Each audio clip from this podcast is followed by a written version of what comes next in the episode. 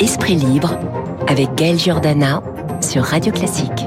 Il est 8h40 et comme euh, chaque jour à 8h40, c'est l'heure de nos esprits libres avec ce lundi Luc Ferry. Bonjour à vous Luc.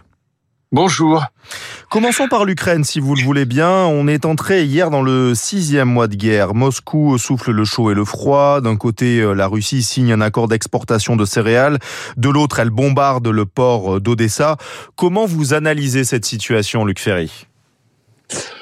bah, je pense pas que la Russie ait intérêt vis-à-vis de, des pays d'Afrique, vis-à-vis des pays arabo-musulmans, vis-à-vis de la Chine ou de l'Inde, d'apparaître comme le pays qui affame le monde.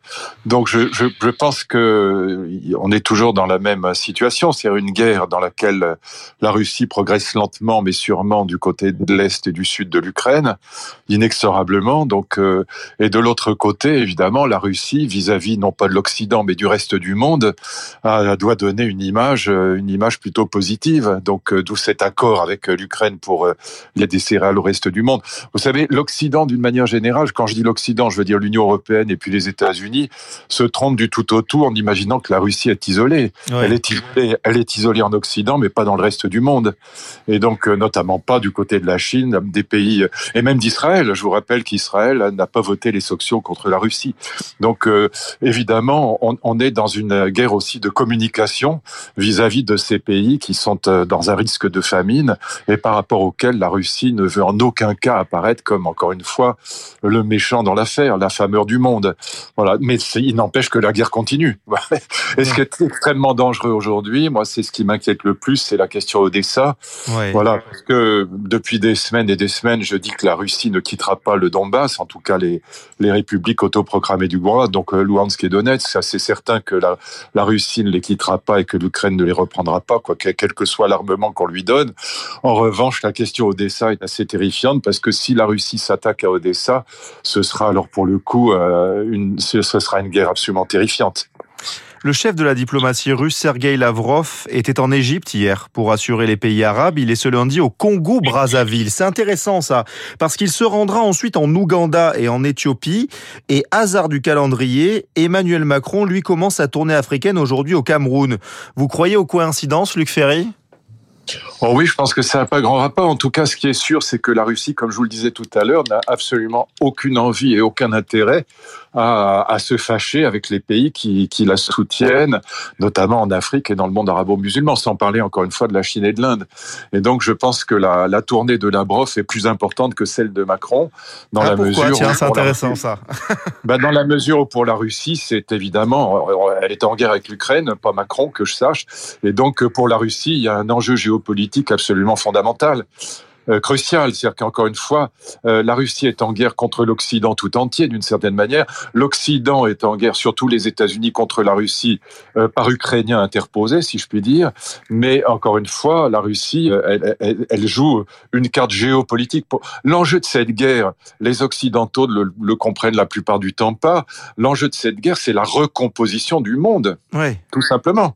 Et donc la recomposition du monde, la Russie comprend ça. Elle pense que le monde qui vient sera chinois, d'abord et avant tout, il sera indien, il sera africain, et donc euh, la tournée de Lavrov, elle a cette signification-là euh, de, de, de, reconstruction, de recomposition du monde autour des pays non occidentaux, voire hostiles à l'Occident, qui ne sont pas hostiles à la Russie. C'est ça l'enjeu. C'est ça l'enjeu de cette guerre. Euh, évidemment, euh, il ne faut pas oublier la souffrance des populations en Ukraine. C'est terrifiant, c'est une horreur. Mais l'enjeu véritable, au-delà de la souffrance des populations ukrainiennes, c'est la recomposition du monde autour de, pays qui sont des pays qui sont hostiles à l'Occident. Un mot de la réaction de Kiev qui a dit que euh, Moscou crachait au visage du monde, à la face du monde, avec ce bombardement du port d'Odessa juste après l'accord d'exportation des céréales. Est-ce que vous partagez ce sentiment? C'est pas la question. La question, c'est qu'ils peuvent rien dire d'autre. Qu'est-ce que vous voulez qu'ils disent d'autre? C'est on est, on est dans une guerre de communication, une guerre euh, dans laquelle euh, bah, le président ukrainien ne peut évidemment pas dire autre chose que ce qu'il vient de dire. Mm. Voilà. Maintenant, la grande question, bon, que je pose depuis des semaines et des semaines, je suis pas le seul à le faire. Euh, est-ce que en armant l'Ukraine, est-ce que les États-Unis armant, renforçant l'armement de l'Ukraine, ont fait autre chose que de faire durer la guerre et, de, et, et les souffrances des populations? C'est la grande question. Je, encore une fois, je ne crois pas que la la Russie puisse quitter le Donbass. Et je pense qu'elle ne le quittera pas. Je pense que l'Ukraine ne reprendra pas le Donbass. Et on est très très très loin des premières euh, des premières périodes de la guerre où souvenez-vous il y avait des délégations ukrainiennes qui rencontraient des, délégations russes pour essayer de négocier quelque chose tout ça malheureusement est derrière nous et je ne pense pas que en, armant l'Ukraine on change quoi que ce soit à la situation militaro-politique euh, dans le Donbass on va revenir euh, en France avec cette actualité, cette agression de policiers dans, le quartier de la Guillotière la semaine dernière à Lyon et qui n'en finit plus de faire des remous. Vous vouliez réagir ce matin, Luc à cette actualité?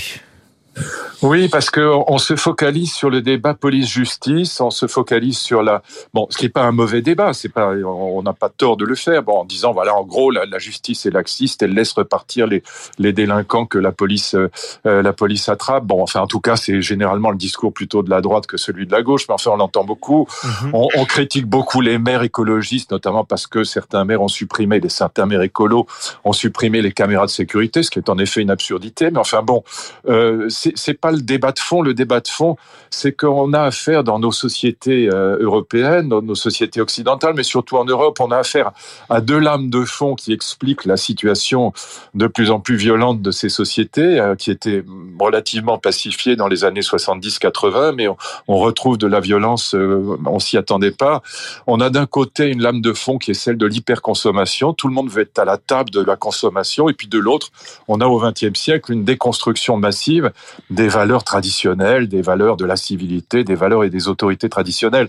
Donc quand vous avez une aspiration massive à la consommation d'un côté, tout le monde veut à plus d'argent, regardez le pouvoir d'achat et la revendication numéro un des Français, donc tout le monde veut participer à ce monde de la consommation et en même temps déconstruction des valeurs traditionnelles, évidemment ça vous donne une situation qui est explosive, notamment dans les quartiers, notamment chez ces jeunes qui veulent plus d'argent, plus d'argent, plus d'argent et qui par ailleurs sont dans un état de déconstruction, si je puis dire, euh, quasi euh, quasi totale. Et donc, euh, moi, je me souviens de conversations avec avec le père Gilibert qui me disait, mais je reçois des jeunes délinquants, ils n'ont ni peur ni honte d'aucune sorte. Il y a aucune, il y a aucun surmoi, si vous voulez, pour parler comme dans un vocabulaire de psychanalyse. Donc, on a d'un côté cette lame de fond consumériste et de l'autre une déconstruction des valeurs traditionnelles qui fait que la rencontre des deux, elle est explosive. Donc, par-delà nos débats police-justice ou laxisme, pas laxisme, il y a euh, cette, cette, tendance de fond des sociétés modernes qui fait que euh, c'est extrêmement difficile de revenir à des, à des principes de civilité qui nous paraissaient évidents dans, euh, dans les générations antérieures. Et tout cela, tout cela comment dire, explique de s'en prendre à des personnes dépositaires de l'autorité publique, c'est-à-dire des policiers, mais il y, a, il y a parfois des pompiers. C'est quoi ça On s'en prend à l'État ou c'est l'uniforme C'est quoi? On s'en prend à tout ce qui représente l'autorité traditionnelle. Voilà, tout ce qui, que ce soit pompier, que ce soit professeur, que ce soit évidemment les malheureux policiers qui font un travail extraordinaire. Moi, je passe mon temps à soutenir la police euh, dans, depuis ces affaires de gilets jaunes en particulier. Bon, et donc je pense que les policiers, ils sont d'abord les malheureux sont pas responsables de telle ou telle politique du gouvernement. Donc quand quand on s'en prend dans les manifestations à des policiers, c'est une absurdité. Ils représentent la République, ils représentent l'ordre républicain républicain, il représente pas telle ou telle politique. Bon, et donc oui, je pense qu'il y a une véritable haine de l'autorité parce que ça freine euh, la délinquance qui elle est aspirée par cette volonté de consommation. Voilà, cette volonté d'avoir plus d'argent, de, vendre de la drogue, de vendre des arbres, pour avoir de l'argent, pour consommer, pour acheter des belles voitures, etc. Et puis pour concurrencer les riches. Bon, et donc on est dans un dans une situation encore une fois ces deux lames de fond, cette déconstruction des autorités d'un côté, puis de l'autre cette aspiration à la consommation se rencontrent euh, et, on est face à ça avec euh, évidemment euh, en même temps une, une, école républicaine qui a largement perdu ses principes et on voit en effet un, nouveau ministre qui parle de, du bien-être des élèves et des professeurs au lieu de s'intéresser à l'instruction publique et, et, au niveau scolaire des enfants. Vous avez vu ben, que vous avez vu que le ministre de l'Intérieur Gérald Darmanin a lui aussi été au cœur d'un couac dans cette affaire. Hein.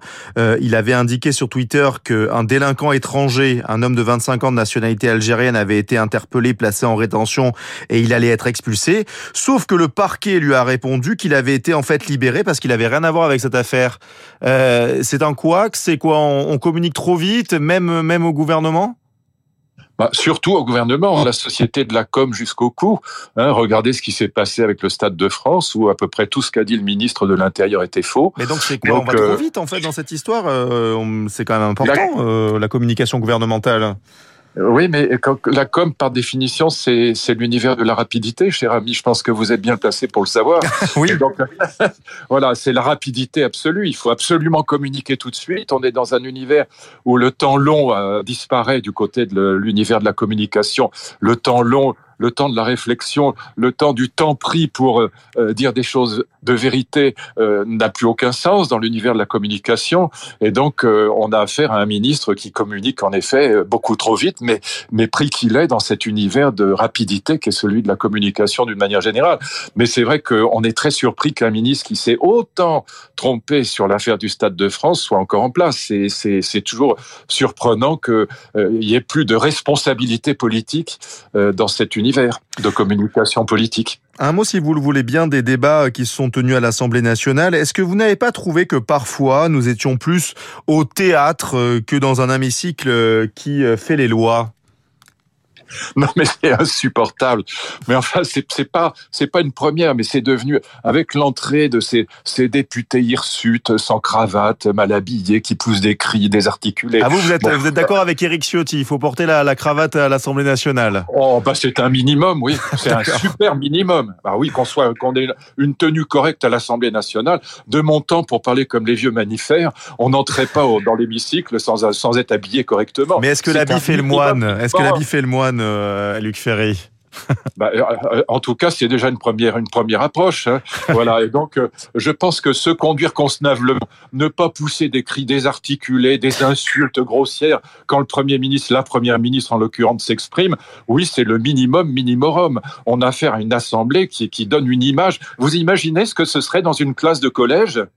Non, mais écoutez, franchement, mais quelle image donnent ces gens à nos enfants? Mais c'est une honte, c'est une abomination. quelle leçon on va donner aux élèves de collège quand ils regardent, si jamais ça peut leur arriver, j'espère que non, quand ils regardent une séance à l'Assemblée nationale aujourd'hui avec la NUPES Mais c'est une ça, euh, Bernard Sananès disait que ça a fait, ça fait revivre un peu le débat démocratique, l'Assemblée euh, reprend un peu de vigueur. Euh, qu'est-ce que vous en pensez? Bah, Je pense exactement le contraire. Ah d'accord. Et pourquoi? Ben, je viens de vous le dire. Je pense que ça donne une image du monde politique qui, notamment pour notre jeunesse, pour parler comme Peggy et Jaurès, pour notre jeunesse, c'est une abomination. Voilà, je pense que c'est impossible pour un professeur d'obtenir aujourd'hui dans une classe de quatrième technologique, enfin ça n'existe plus, mais c'est un autre nom, d'obtenir le, le, calme et, le respect de l'autorité quand on voit ce qui se passe à l'Assemblée nationale avec la Nupes. Oui, euh, donc euh, oui, on va dire que ça redonne du, de la vivacité au débat. Excusez-moi, mais voilà, bon, enfin, j'ai pas de mots pour décrire ce que j'en pense. eh bien, on va partir un petit peu dans le métaverse ce matin. Vous vouliez nous amener dans ce monde parallèle numérique qui semble être l'avenir euh, d'Internet. Pourquoi vous nous emmenez dans le métaverse ce matin, Luc Ferry? Parce que je pense que euh, la plupart des Français, d'abord, si vous faisiez un, sondage, je pense que la plupart des Français ne savent même pas ce que c'est. C'est vrai que on en est au balbutiement hein, de ce métaverse alors que ça existe malgré tout déjà. Vous savez, il y a eu des, des métaverses qui ont été créés déjà dans les années, au début des années 2000.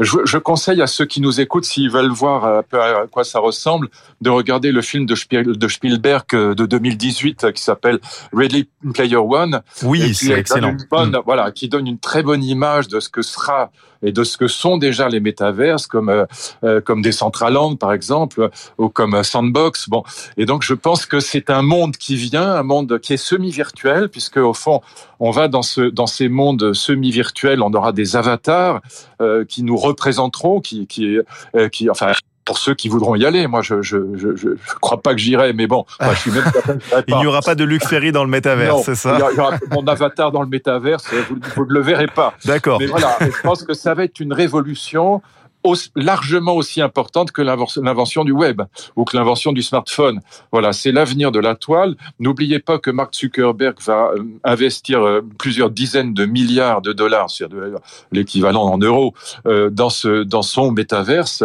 Et donc il y en aura beaucoup, il y en aura plusieurs. Les marques s'y installent. Les oui, on a vu Carrefour notamment, je crois, hein, c'est ça. Hein, Carrefour, AXA, Gucci, etc. Les, les grandes marques s'y installent. Elles ouvrent des, des boutiques virtuelles des immeubles virtuels, des rues virtuelles. On peut y acheter des îles désertes, on peut y acheter des villes, on peut y acheter des terrains, on peut y faire, mille choses. On peut y suivre des cours, on peut, pour les particuliers, on peut suivre, on peut aller au concert, on peut aller dans des musées, on peut faire mille choses. Hein. Et donc aussi bien pour les particuliers que pour les entreprises et même pour le monde industriel, euh, qui pourra par exemple dans le domaine de l'architecture, dans le domaine de, de la construction, dans le domaine du BTP, qui pourra euh, imaginer mille choses, tester mille choses dans ces univers virtuels. Euh, c'est un monde qui va nous tomber dessus, euh, qui totalement non régulé pour l'instant, euh, par exemple, est-ce qu'un viol commis dans le métaverse, ça doit être puni ou pas, ce sont des questions qui sont encore surréalistes, qui, échappent complètement à la logique juridique. Il n'y a ni régulation, euh, ni compréhension de ce qui se passe aujourd'hui. Et donc, je pense qu'il est, euh, si la philosophie, c'est comme le disait Hegel, pardon d'être un peu cuisse, mais c'est la vérité. Hegel disait, la philosophie, c'est son temps saisi dans la pensée.